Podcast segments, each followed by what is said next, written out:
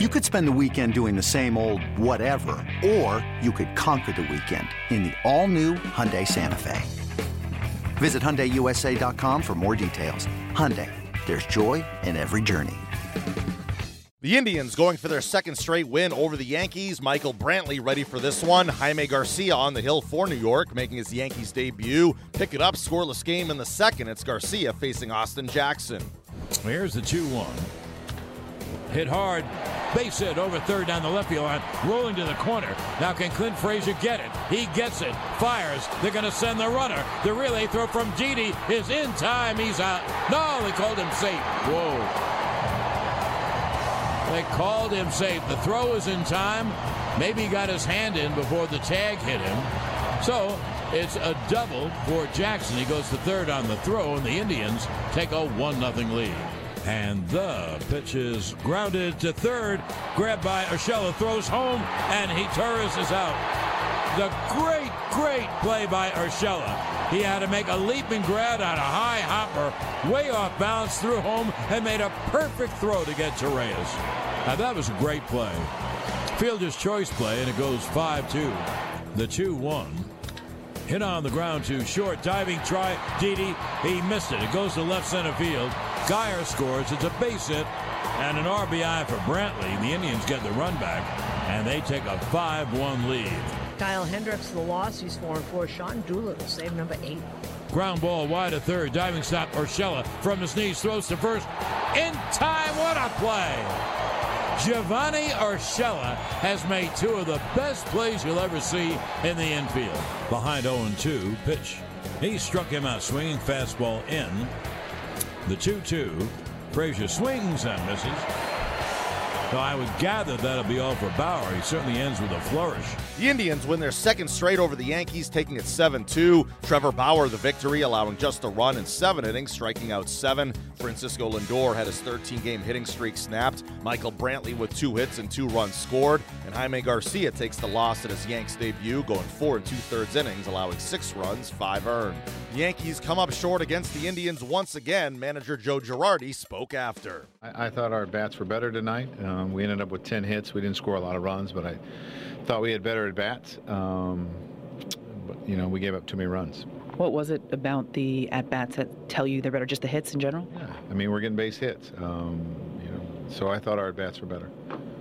Look at the fact that you did still have opportunity to score some runs. I know Holliday came up in a big situation. Sanchez came up in a big situation. Why do you think you still can't get over the hump when it comes to runners in scoring position? It's it's baseball. I mean, overall in the season we've been okay. Um, you're going to go through times where you do struggle, um, and usually in those games you're not going to win those games. But um, you know, I mean, they had a couple long at bats, and, and they just didn't get the job done. But again, I was okay with you know the way our approach was. Joe Sanchez now leads the league in pass balls. Uh, how would you evaluate? He needs to Yeah. improve. Bottom line, he needs to improve. Why do you think he's had such a tough time blocking the ball this year? Um, he's late getting down. Um, that's you know what I see it sometimes, and um, something we've been working on, and uh, we need to continue to work on it. Joe, has he regressed from last year in that department? Yeah, I, I, I don't know. Um, you know, sometimes when you get a chance to see someone for a full season, it's a little bit different, but it's it's something that he's capable of doing a better job. What leads to a catcher being late getting down? A lot of times it's their stance. Um, sometimes it's their rear end sags. Um, sometimes you just misread a ball. That's usually not the case, but every once in a while, you know, if you get a guy you don't know, sometimes that can happen. Um, but those are usually the, and and sometimes not anticipating. Joe, have you considered playing, DH-ing him more, putting Romine behind the plate more because the Holliday struggle? Yeah. Um, you know, up until this point, no, I have not. No. Will you? Uh, Well, I mean, I'll, we're trying to think of everything. So, I mean, we, we'll talk about everything. But um, uh, as of right now, I have not. So i- is that, it sounds like what you're describing is technique and maybe Yeah. attentiveness to, you know, uh, mindfulness of, Say it again. just, uh, just a mindfulness of, uh, Well, paying, it, you know, Yeah, I mean, you have to you have to be disciplined in your approach and everything that you do. Just like if you're an infielder and your and your footwork there, and if you're an outfielder and your pre-pitch and your setup, you have to be mindful of it, and you and you have to improve on it. Joe, on, on the pass ball, was that more of a cross-up with Garcia? No, um, the ball cut and, and he missed it. Joe, what we we saw last year, the thing that seemed to that doesn't slump um, was his defense. You know how good he was defensively. Everyone focused on the offense. Why from one year to the next does a guy not? It, it's, it's hard to say. I mean, it, it really is hard to say. So um, again, we've been evaluating it the whole year, and we've been working on it the whole year. It's not something that's, you know, our heads has just come up. Um, so I, it's hard to say. But on the ball that Jackson hit and the throw comes in and goes behind, you know, if he kind of stayed, what, what happened there in your view? He's to the right too much. I mean, if if he's too far away from the plate. But I guess the runner went to third. I'm talking about. Should he have gotten up and made that throw to third, or? Um, the play at the plate. I mean, maybe he had a chance. I think he spun and he tagged, and it, you know he probably lost the runner. So how is his, you say you working on it? How is his work? I mean, his his work is okay. Um, it's it's taking it to the game that you know sometimes it takes time for players. I mean, you'll make adjustments as a hitter, and sometimes you just tell them to go out and compete. Don't start thinking about your mechanics because if you do, you're you're done. And it's just, um, you know, I mean, we work at it. What did you think of Garcia tonight? He looked rusty to me. Um, when I look at, uh, you know, his outing, he was up in the zone with his fastball. He didn't throw as many strikes with his fastball that he usually does. And it's the guy that's pitched it for three different teams and three starts and been all over the country. He looked rusty to me.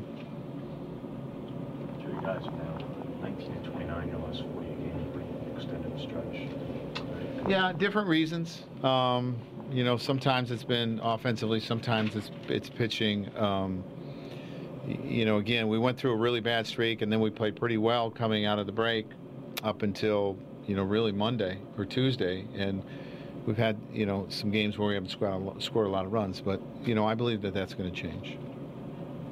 The, how significant was the play that made? It's an unbelievable play. I mean, it's a play that is probably not going to be made too often because of the way he had to throw. He had to throw across the runner. Uh, maybe if toes taller, maybe it makes a difference. Um, honestly, maybe it makes a difference. Um, but it's some kind of play. It's as good as I've seen this year. It was a tough Yankees debut for Jaime Garcia. He takes the loss, allowing six runs, five earned, and four and two thirds innings. Yeah, yeah, those uh, you know, falling behind the count and those walks kind of hurt me. Uh, you know, just got to do a better job than that. Was it just the walks, or was it more than that? Yeah, just uh, the walks and you know, making pitches. A couple of those hits there. Um, yeah. On the pass ball, were you and Sanchez crossed up, or what happened there? No, I was, you know, I think he, he, he said the guy was fake like fake bunt, and he lost it on the, when he pulled it back or something like that. But no, we, we called the, it was a fastball inside. How was your rapport with him? My what? Your, how was your rapport with uh, Gary? Good, good. I mean, it's just it's the first time he's got me. He didn't even guide in my bullpens, or we didn't even play catch. But you know, we try to, I try to have good um, communication with him. You know, we talked about my stuff and what he does, and uh, but it's good, man. Sometimes my stuff moves more than other times, so I get it. You know, his stuff is the first time, but but overall we were we were good. Up next, the series against the Indians continues on Saturday with Jordan Montgomery on the hill. Hey, Rob Bradford here. You guys know I'm always up for a good MVP story, and one of the best stories is Wasabi Technology. Wasabi is the world's hottest cloud storage company, and it's become the go to provider for professional and collegiate sports teams, including 20 Major League Baseball teams like the Red Sox and NHL teams like the Bruins and Vancouver Canucks. Even the Liverpool Football Club is getting in on the Wasabi action. So, why is Wasabi the MVP? Well, Wasabi was purpose built to free businesses from skyrocketing storage costs and unpredictable transaction fees that the Amazons of the world are charging. In fact, Wasabi is up to 80% less than those hyperscalers and doesn't charge a cent for businesses to access their data. From Wasabi's AI enabled intelligent media storage, Wasabi Air, to the industry's only cloud storage service with triple protection against cyber criminals, data deletion, and ransomware, Wasabi's taking the lead in driving innovation in data storage and helping sports teams to unleash the power of their data. Wasabi, another Boston based championship team.